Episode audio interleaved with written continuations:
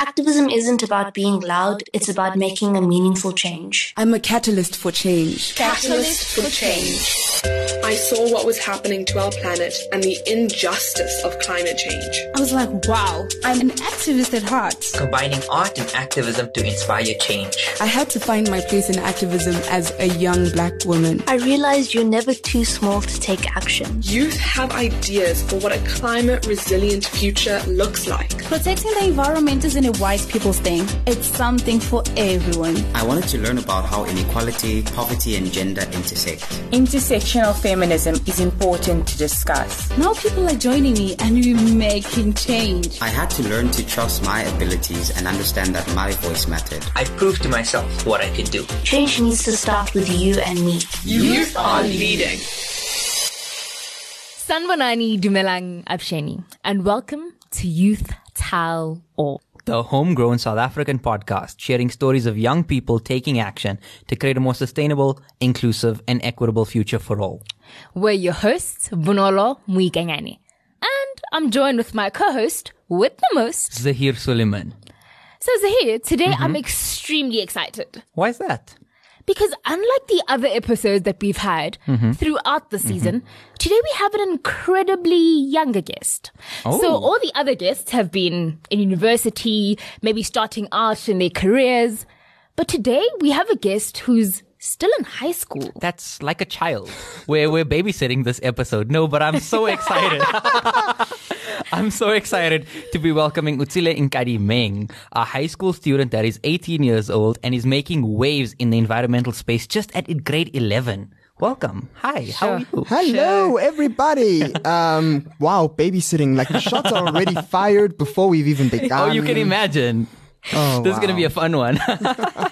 Now, Otsile, I believe you have a story today to share with us, right? wait, wait, wait, wait, wait. I'm, you know, I hate to interrupt you, but, but we gotta do this. We Okay, gotta do okay, this. okay. Otsile, I have a very important question for you. And I'm hoping, I'm hoping you're not too young for this because I think you're going to offend a lot of people. Which chipmunk would you be from Alvin and the Chipmunks? Oh wow. Would it be Would it be bad if I said I'm Alvin? No, I mean, that's perfect. That's perfect. yeah, I, You- mean I, could, I could be Theodore, but yeah. No, tell, tell us why you're I, pre- Alvin. I prefer Alvin. what well, makes you Alvin?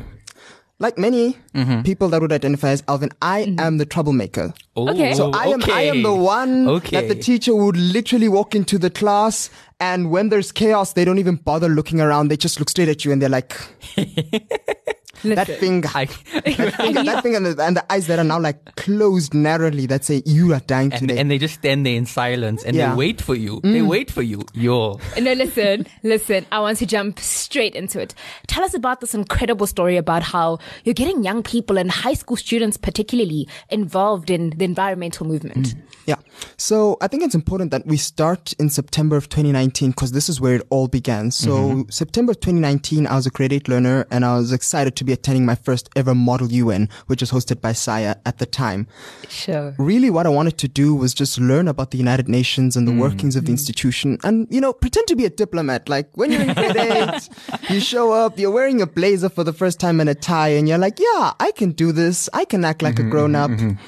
But the conference didn't quite go the way I anticipated. So mm. I was Malawi, but I went into that conference expecting to like mimic Devi from Never Have I Ever and start a nuclear war. Just straight in, create chaos, and then leave. But before the conference even began, uh, Professor Coleen Vogel from WITS explained to us the climate crisis, what it was, how it impacted us here in South Africa, and really went into detail, like explaining what this means for our future. So once I was exposed to the climate crisis for the first time, hmm. believe it or not, I mean, you'd expect by grade eight, you'd have some foundational understanding about what hmm. climate change was. It really changed everything I anticipated hmm. about the conference, everything I wanted to do, and it began to sort of change the trajectory of where I would direct the majority of my time going forward. So I found this experience to be really somewhat devastating because like you're finding out for the first time that everything you've anticipated for your future has been flipped on its head. Because when you find out that food security, global stability as it presently stands could be put at threat because of the climate crisis because many things are exacerbated by the climate crisis and the hmm. instability that that creates creates for a world which is just going to be devastating and our generation is going to feel the worst of it regardless of the fact that the older generation is the one that is responsible for it and they're going to be all long gone and dead by the time we feel the worst of it. But the whole idea that the world was our oyster was my oyster that entire narrative just completely changed from that moment and i began to sort of ask myself what can be done? Because uh, to give you a little insight about the type of person i am i am someone if you bring me a problem yeah, I'll listen to you complain about the problem, but you better have a solution with you because I'll help you work out the solution if you don't have one. And so immediately after MUN, I got home, pulled out my laptop, got a notepad out and was like, all right, climate change. What is this thing? How do we fix it? And who do we hold responsible? Because someone has to be held responsible for this mess. And from there, I, it, it would be fair to say I got immediately overwhelmed, like realizing the magnitude, well, the, the magnitude to which the climate crisis mm. exists right now and realizing the stakes and how much time we actually have been told we have to stop this crisis. It's, it's, it's like you're one child in high school. What, what, what do you think you're doing? Mm. What do you think you can do that's going to change all of this? But nevertheless, I decided that I'll start somewhere. So when SAIIA put out the petition for their uh, youth policy committee on climate change, the working group on climate, I signed up immediately. So, um, Zaheer, you were there. I remember you were there. You're like the only guy, apart from me, wearing school uniform. But he had like a lot more badges on and Don't- scrolls and stuff. Don't and I hype was me like, up. This is your episode. it, it was it was But crazy. thank you. but uh, essentially, what we did there um, was that we try to find ways of one, not just talking about the policies that currently exist mm. around climate, but also like finding out how we as youth can engage in the policy making space. So that looks like ways around analyzing, commenting on, and even creating policies mm. ourselves that we see would help address the climate crisis and engaging government officials about what can be done mm. because ultimately the state is probably the strongest actor to take action on climate because they have that like cross-cutting support. But apart from that, I also joined Extinction Rebellion South Africa. Yo, guys. uh, anyone that's joined Extinction Rebellion knows that we call it XR. And XR essentially is a decentralized movement of individual climate activists, environmentalists, and other stakeholders that believe we need to declare a climate emergency, engage people on creating a people's assembly. People's assembly is essentially like taking the control of the climate crisis into the people's hands and enforcing the necessary change and also uh, seeking to achieve all of this by means of a non-violent, disruptive protest actions and disobe- and civil disobedience. These are basically the things that Extinction Rebellion does. But the people that are in Extinction Rebellion are they're the type of people that like make you realize, wow, I thought I was an activist. um, I say this because I've come to see this part of like my climate journey as I, I, I dubbed it the title, My Baptism by Fire. Because Extinction Rebellion is where you get there and you find people that have been in the climate space for decades, like the OGs of the climate mm. space, the people that were there in the, like before climate change was even a thing. back, back when it was still like the stuff that like the tree hugging hippies used to do, you know, the Greenpeace 80s, the way the world used to perceive environmentalism back then. Those were the people that I met there. And so essentially they would come and give me a very extensive climate education, not just about climate change, but that was where I was first like introduced to the concept of intersectionality. Sure. That, you mm. know, So the climate crisis is not something that exists in isolation, that mm. it is impacted by and also impacts other issues that affect us socially, economically, politically. And so it was from Extinction Rebellion that I started to have to, you know, come to grips with what climate change was, what it means, and how really finding a solution to this crisis is, is, it's, it's not an easy job. It, needless to say, if it was an easy job, we would have had something a long time Yeah. ago. And so it was just really, it was really fascinating to be surrounded by such remarkable people.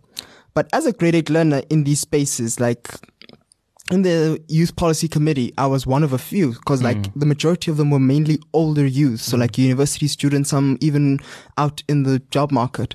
But in Extinction Rebellion, I often was the only young person in those spaces. Okay. And so people would look to me for the youth of, well, the, the voice of the youth in those mm-hmm. instances. And I'd find myself struggling to sort of find something to say because I, I was feeling like I was an imposter in these spaces because I'm occupying these spaces with some of these remarkable and brilliant people, but I didn't have the necessary experience that mm-hmm. they did. I, I didn't bring a lot to the table. At least I felt I didn't bring a lot to the table.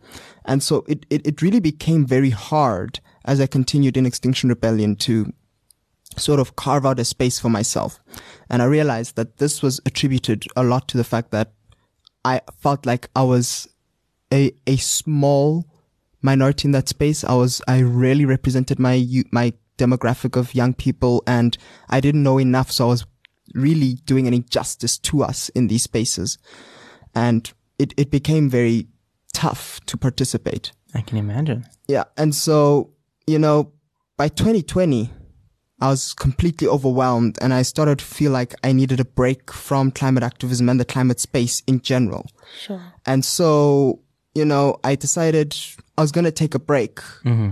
But then in March, y'all, the craziest thing happened. Mm-hmm, mm-hmm, I, we went straight into a COVID lockdown, which was a half blessing, but also a half curse at the same mm. time. Like being stuck in the house with, oh, with my family. it, it, it, it was, it was, it was an interesting experience, but, um, also the time to sit and reflect for about two months because school closed for about two, two, two, three months during lockdown. And so I had a lot of that free time to sort of think and reflect and try and find a way to come back to the climate space and find a way to contribute valuably. Uh, I, I needed that time to sort of discover if I am to occupy these spaces, what would I bring? Like, do, mm. would I, would I want to, would I want to be seen as the only youth in these spaces? Or is the problem that there's not enough youth in these spaces? And therefore I'm feeling overwhelmed and overburdened because I'm supposed to be carrying a generation in these spaces, which is wild because the climate space is supposed to be inclusive. It's supposed to encompass everybody. If we're mm. going to find a solution to the climate crisis, we need to make sure that everyone's at the table and everyone's voice is heard. That's, that's the way I started to think about it. And so by mid 2021, I can't pinpoint when specifically I felt that I could get back into the climate space. I often attribute it to a quote that's been like my WhatsApp profile photo for two years. Yes, I'm that person. I know. I was expecting. this. I am that person who has a cheesy quote as their WhatsApp profile. I don't remember exactly where I found it, but the mm-hmm. quote goes to anyone who has ever wondered what you would have done in those defining moments that we read about in history books. The answer is what you are doing now. Wow. Sure. It, it was really deep. I know. That's profound. I would think you're a 30 year old with that kind of picture, but no, wow, that's, that's great. And so, yeah, and it, it was just reading that and coming to understand that before we can even start to discuss what to do in these spaces, we need to make sure that these spaces are already in the position where these discussions are valuable. And this is a historic moment mm-hmm. for not just our generation, but for humanity, because these are the defining moments in which we will save ourselves. And so to kickstart my action back into the climate space, 2021, I decided to be part of the South African Youth Climate Action Plan mm-hmm. drafting group. Mm-hmm. Um, I was lucky. One of our, the leader for my group, in fact, was Irfan Mangera, who's the youth programs director at the Ahmed Kathrada Foundation. Irfan is who I call Great a real guy. activist. Yo, guys. Great guy. Sure. Uh, uh, my mentor there. And so uh, part of that was engaging with a lot of remarkable young people. And so I, I, I sort of got back into that space and it was so easy to transition into that space because there were people my age, there were people the same, Yeah. in, in, like facing the same thing as me. Like we were talking about, uh, there, there was discussions about like wh- what should we as our group put forward? Like what policies should we look at to say if we're going to have a south african youth climate action plan what what elements would we want to get in there? And then there were people who like me who would say like yeah guys i don't even know where to start looking. And and it's just hearing that from someone your age someone like you that makes you feel okay i am amongst my people so we can start to find a solution together. And so uh, working in that committee working through that just helped me realize that the solution was to bring more people my age into the space. And so by early 2022 when Youth@SAIIA uh, launched the Young Leaders Conference, Mm-hmm. I went into that conference looking forward. Mm-hmm. One, because I'd already been part of Fridays for Future South Africa at that point. So I had a little bit of experience in organizing young people my age into the climate space. But secondly, because I knew there were going to be a lot of activists, climate activists that I follow on Instagram, but never knew in person. they were going to be there and we'd be able to have meaningful conversations. And conversations that's where we first met. yeah. And so, um, this is where I introduced my partner in crime in this whole scheme, Petra De Beer. Uh, Petra, I started following Petra for a while on Instagram. She is, she is remarkable people. Like, let me just say, Petra is remarkable. She founded, uh, Climate Justice Stellenbosch, and that's how I got to know her. But whilst we were there at the Young Leaders Conference, mm-hmm. she and I immediately hit it off because I knew her on Instagram. She sort of knew me on Instagram. So we were sort of like, hey, we climate kids were more or less friendly. Hi, I'm Otsile, you're Petra. let's, let's have a chat. And uh, we hit it off because we started trading experiences about being in the climate space and being like the only high schooler in these spaces and how intimidating that was and how it really like s- impeded our growth in the space and how, you know, we sort of look back and we're like, I could have done so much more if I just backed myself a little bit in those times and in those spaces. And it was having these conversations that she and I immediately became best friends. But after a month or two, the conference was over and I was making the long hike. I was back at school, by the way. I was making the long hike from my history class, which is like on the bottom edge of the school to, the, my, to my English class, which was like on the other side of oh, the you're like the older generation walking from mountain to mountain. Yo, guys, like you have five minutes to get to the next class, and that's including when the bell rings to pack your books and put it in. I the know bag. five minutes is lenient. I had three minutes. And so but- we have to move. And as I'm walking, Petra sends me a message and is like, "So remember that chat we had at the YLC? So let's do something about that." Mm-hmm. So I recommended doing school strikes because I'm like, like come on we need we need something that's heavy. We need something that will make a m- that'll like send a strong message mm-hmm. immediately like off the bat. But then petra sort of reminded me that if we're going to do this we need to do this in a way that allows people like us other young people our age to sort of get into the space but not feel immediately overwhelmed. Mm-hmm. And it has to be in an environment that they feel safe and comfortable Sure. in and that you know they're familiar with. Yeah. and so i said what about walkouts then? Mm-hmm. What about school walkouts and from that moment, the Sundial movement was born. Now, the Sundial movement is essentially a network that exists to connect high schools in the Western Cape and Gauteng so far, but we're looking at expanding. This network essentially serves the purpose of connecting us to not just have discussions about climate, but to help take actions to force stakeholders, mm. the government, private sector to take action around climate by mm. either doing school walkouts, which was our first action on September 21st, or by, you know, more or less helping young people to find the network, well, to find the spaces where they can engage, whether it being policy, whether it being grassroots activism, mm-hmm. organizing, mobilizing community projects. Like that is what the Sundial mm-hmm. movement was birthed to do. But the walkout was going to be our first pilot project to sort of see where the Sundial movement can get with this and whether we could actually create this network where more high schoolers can come in. And so, yeah, two high school students decided that we were going to do this. Uh, no pressure. Yeah, no, No pressure. pressure. No pressure. It's not like uh, we're fighting this idea that people our age aren't ready to do this. Like, I think any young person mm. in the mm. climate, not just in the climate space, any young person that occupies any space, anywhere where there's a table and decisions are being taken, you'll often find that like the older people look at you and they're like, are, are you ready though? Are you competent though?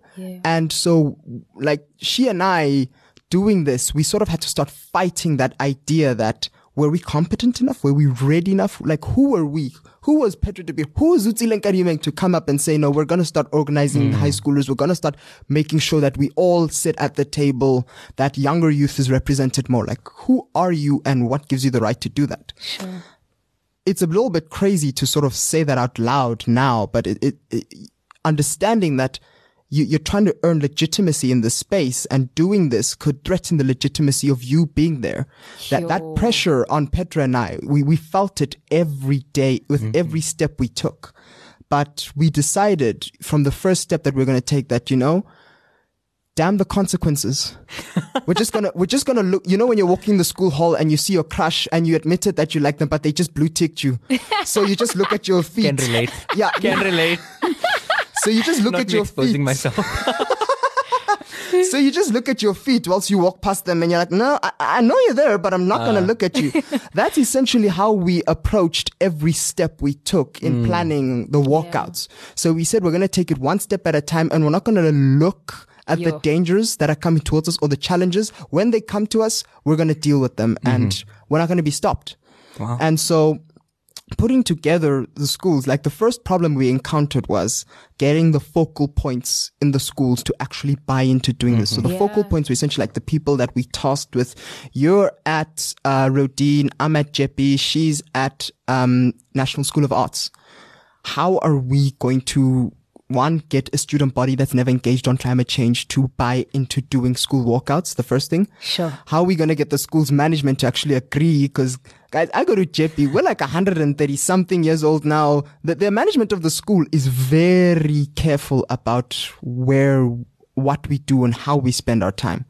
And so getting the focal points to engage and buy into this and get that student support was the first challenge that we encountered. Mm-hmm. But and there's one thing I'm forgetting there. I forgot to mention this one part, and it's really important. Guys, they were writing exams. In the middle of all of this, we're writing exams. So doing walkouts whilst you're writing exams. I love how you casually forget to mention that. Like, oh, In case I didn't mention, we're Yeah, writing exams. We're writing exams. Yeah, I, I think it's because I, I didn't even dare looking at my term three report. I know I did well, but yo, I, I know a few subjects where my teachers were less than pleased about organizing this. But we managed to get them on board by explaining what was at stake. So, mm-hmm. so you had to give people a crash course in the mm-hmm. climate crisis and you had to do this in like a matter of a week because yeah, they have one week to buy into this and then they have another week to get their school to buy into this. And then we have another week to strategize on how we're going to do this. So three mm-hmm. weeks. If you fail at one step, yes, September 21st is not happening. You're going to have to push back the date. And we were determined to do September 21st because we'd already released the date. We'd spoken to African Climate Alliance. I'd already spoken to Fridays for Future. I'd spoken to all the climate groups I could and told them we're doing this thing. And so, like, th- that first challenge really set the tone for everything else because once we got the schools to buy on board, uh, to buy into getting this done, uh, then we encountered the other challenges. So, like, okay, we're doing the walkouts, but what are these walkouts representing? Like, what do they stand for? When, when they ask, what is the Sundial movement? What do you stand for? Are you just a bunch of kids that want to skip class? Sure. Because I can see a Malume just sitting there looking at his 100%. Uh, saying to his child, like, what are you doing? You're skipping class. I'm paying this much for you to go to school and you're skipping class with no purpose. And so we said, no, there must be intention behind what we're doing. Sure, come on. And so then the process began in the midst of these three weeks. We decided, okay, we're just going to throw in putting together a declaration, mm-hmm. putting together a list of what we actually stand for that we can point to and say, this is what the Sundial movement stands for. This was not easy because by this point we're about like seven schools between Gauteng and the Western Cape. Each school's management wanted to like make sure that they're not going to do anything that brings the school's reputation into disrepute. So whilst we're writing this, well, we have to like think about it. Are we going to compromise what our generation wants to just make sure that a headmistress or a headmaster somewhere is happy, that is happy with what's on paper there? Or are we going to genuinely reflect what our generation wants in this uh, memorandum document, in this declaration document? It's like this balancing act because you you understand that if you compromise one, it could compromise the whole thing. Sure. And compromise the integrity mm. of the Sundial movement. And so we had to find that balance. But eventually when the declaration came together, it, you know, we're very proud of it. And, you know, mm-hmm. I, I hope I'm going to give you the link to link it with this podcast episode so people can read it. Check it out. If you're listening to this and you're in high school, you better contact me about this. You'll put my Instagram there too as well. and so by the day, September 21st, Petra and I, um, were terrified to say the least because we're like, we think we've done everything, but we all know in every like protagonist story ever, there's like a challenge that comes out of nowhere at the last moment. Yeah. yep, yep. And like she and I are exhausted. I'm writing physics the next day. She's she's she's just she's just tired because she's doing prelims and it's like, all right, all right, universe, bring it on. We have nothing more to lose. Uh, like it's not like our future's at stake. And so I decided to strike on that day because my school said we're not gonna let you do this, mm-hmm. and I just was determined to represent the values of the Sundial movement and what our generation stood for and mm-hmm. making sure that this was a success. And so it was a mix of striking, but also being there to damage control the situation. And so to my surprise, the day went off without a hitch. So the schools that had signed on to be on board, mm-hmm. the majority of them, the ones that didn't do walkouts decided to dedicate an entire day to talking about climate change. So they were educating their peers about the climate crisis.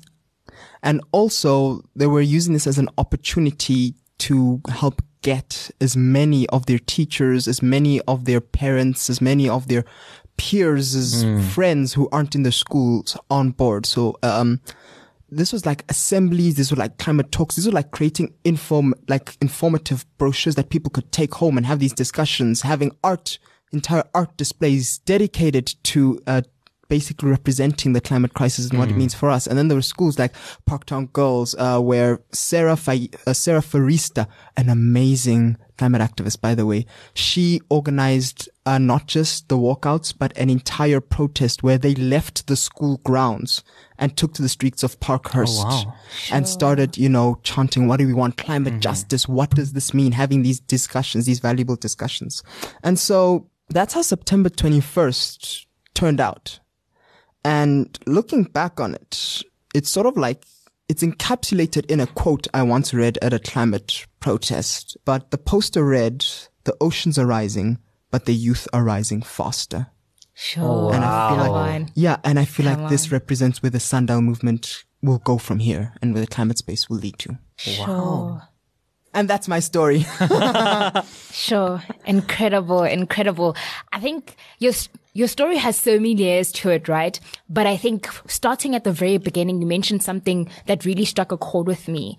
And it was the importance of activists stepping back and refreshing or filling their own cups hmm. within the activism space because it can get so overwhelming, right? Not even overwhelming, I think depleting. Mm. Right. And it's so important mm. to just go back, retreat from the space and get into a place where we're refilling our cups, refilling our passion, really strategizing around what does this mean for us? Right. And as we can see, I think that's where the, the birth of the sundial movement for you essentially began, right? From this retreat and this coming back into the space with fresh perspective, which is absolutely incredible. Yeah, no, mm. I think I would. I only have the same sentiments to Sure. add. The fact that you you were in the space, and yes, COVID was a curse, but it came as a blessing for you to be able to to go back and think. And and you mentioned it especially. What what do I want to be in the space? How do I want to proceed in the space? So you really were able to reflect. And I mean, what you were grade nine, so you were reflecting at that moment, like wow. Otsile, we just, at this point, honestly, we just have a couple of questions to ask you. Um, incredible story. But I think the first one that I have for you is, you've been saying Sundial Movement, Sundial Movement. Where does this name come from? Because I think a lot of things, the name carries so much value in what we're doing, right? Where does the name come from? So the name Sundial was actually Petra's idea. Um, Sundial to represent the idea and the fact that we're running out of time to stop the climate crisis. Sure. So And so, and so we wanted a name that embodied the fact mm. that we are running out of time, but also spoke to how natural and organic we want this to be. And so we said, let's, let's give, let's find something that's natural and let's use that to represent what the Sundial movement and what climate, the climate crisis is all about. And that is a race against time to save humanity. And I think I would ask you, being such a young person and making incredible waves in the space, we often find as young people, it can be difficult to get into these spaces, to join such movements. And you even said it yourself, there's often times where we have to prove ourselves within the space. How do you think we can overcome this and how do you think we can get young people involved into the space? And so to el- uh, eliminate that mindset, you know, to say that you, you belong in the space, you can do this.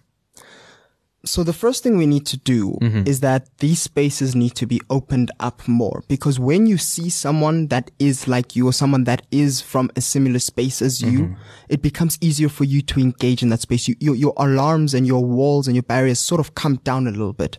So I feel that these spaces need to be, if not opened up more, we need to find ways to bring in more younger youth, more youth that sort of isn't already represented in those spaces. So I feel like that's the first thing we need to do. And then the second thing we need to do is that we, I feel like there needs to be like phases in which people come and contribute into the climate space because, like I said, baptism by fire. I was thrown that into book. like the pit of, well, not really the pit, but the center of so much brilliance. Mm-hmm. And there's like a term I heard where it's like, you're like a little cup trying to get like a little bit of water from an open fire hose that is just like blaring out water. There's no way you're going to get a sip of water from that. Sure. And so we need so to good. we need to try and help find ways in which when we're bringing younger youth into these spaces, mm-hmm. we need to like help, if not ease their entry in. We need to help like, and I'm probably like, cause I hate how this sounds, but it's very effective. Hold their hands going in it. Cause like the expression of hold their hands sort of makes it like, oh, you're a little baby. But like the fact that they're mm-hmm. taking that step, it's not like you're holding their hand into like we're teaching you to walk. You're holding their hand to help them like jump from wherever they are and land into mm. this craziness that we find ourselves in. Sure, sure. Incredible. I think somebody would listen to the whole, the, how the sundial movement started, right? So with the, with the, with the school walkouts and the strikes and think to themselves, strikes, why strikes? Why particularly use the mode of strikes? Because one, it's hectically courageous. And as you've already mentioned, it's not conventional. You know, like you, your parents do not send you to school to go and strike, right? But I think more than that, I really want to ask, where to from here? What like what does the sundial movement from here see and envision for itself? What it- what does it entail to do after the strike? Yes, we've striked. We have a great declaration, but what does the declaration mean, and how from the strikes what are we essentially aiming to achieve? So essentially, with the walkouts, um, what we're aiming to achieve is it, it's broken down into uh, three mantras, and these are like my personal mantras: conscientize, organize, and mobilize. Sure. So the walkouts serve the purpose of conscientizing people about climate change. So when people see, like at Parktown Girls, like the girls taking to the streets of Parkhurst and yelling, "What do we want? Climate change? Or the climate, not climate change, climate justice." Please, we do not want climate change. um, what do we want? Climate justice. When do we want it now? Uh-huh. That sort of sparks something in the parents, in the adults, in the stakeholders, parts of civil society that see them doing that. They say, okay, why are these kids sacrificing their school time? What is the climate crisis about? Because knowledge about climate change in this country is mm. not where it needs to be. Mm. And so therefore we as the youth, as the ones who have the most to lose, but also the ones who tend to understand it a little bit better, we therefore have to like sort of assume this role, this responsibility of conscientizing, of awakening and the country to what climate change is and why we should really be taking this as an important uh, thing. So that's the conscientize uh, point. The organizing. No movement exists without a strong organization. And for an organization to exist, the organizing that happens on the ground needs to happen from the people that are committed to the cause. And so what that means, that's to say that we have people in about seven schools now that have contributed to the walkouts. Mm-hmm. What they're gonna do is organize eco clubs in their schools. If they didn't have eco clubs, they're gonna start taking control of their schools' eco clubs and take a more radical, you know, the word radical sounds like a weird connotation, but a more radical approach to addressing climate change. So that mm-hmm. looks like taking on the school's administration to say that the climate, like discussions around climate change in the school, not just on the curriculum, but just discussions we can have at assembly. We're not mm. having enough of them. Let's try have more of these discussions. Let's try reduce our school's own carbon footprint. Let's try teach people what the concept of a carbon footprint is. Let's Yeah. try teach people all of these things. So it's, it ties into the conscientizing as well because you're organizing to help take action. And then the mobilization, well, that just comes in with all the other movements because we want to get to a point where the Sundial movement can say to African Climate Alliance, to Extinction Rebellion, to Fridays for Future, we can look to them and say, in September, when we have our massive actions in Cape Town and mm-hmm. Gauteng, we can bring the numbers. Like imagine if we could have over a hundred thousand school students going to the union buildings, mm-hmm. going to parliament and calling for stronger action. The incentive for the state to not take action on climate mm. is significantly reduced, but the incentive to take action becomes stronger because when you bring what like wh- I don't know any parent that's going to let their child go to a protest without them being there. So the parents also get to learn. The parents also get to use their civic power as voters to sort of change the way uh, our political system is shaped. And so it, it, it takes up multiple forms. Just as a closing question, I think we're both dying to know, but everybody would be dying to know.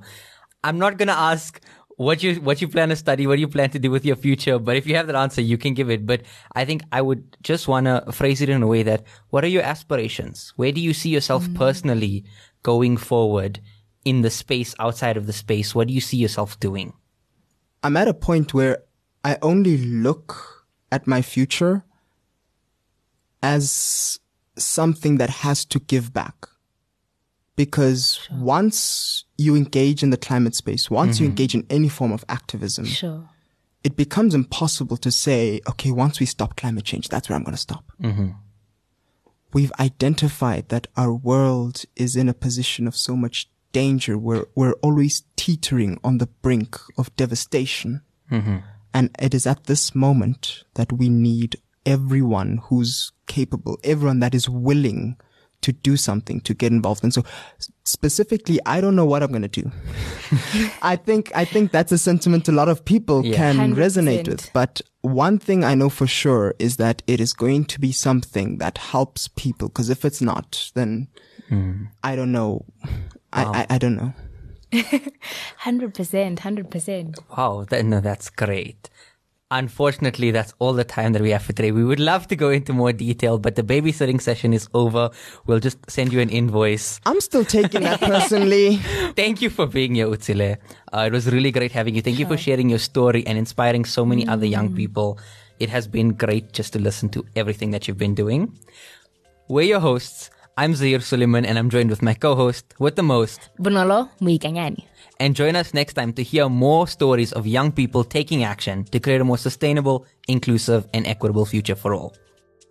Hard to believe, but that brings us to the end of another riveting season of the Youth Tell All podcast. Aw, that makes me so sad. Thank you all for being here. Thank you for joining us and listening to these storytellers share their inspiring and exciting stories. We hope you enjoyed it as much as we did.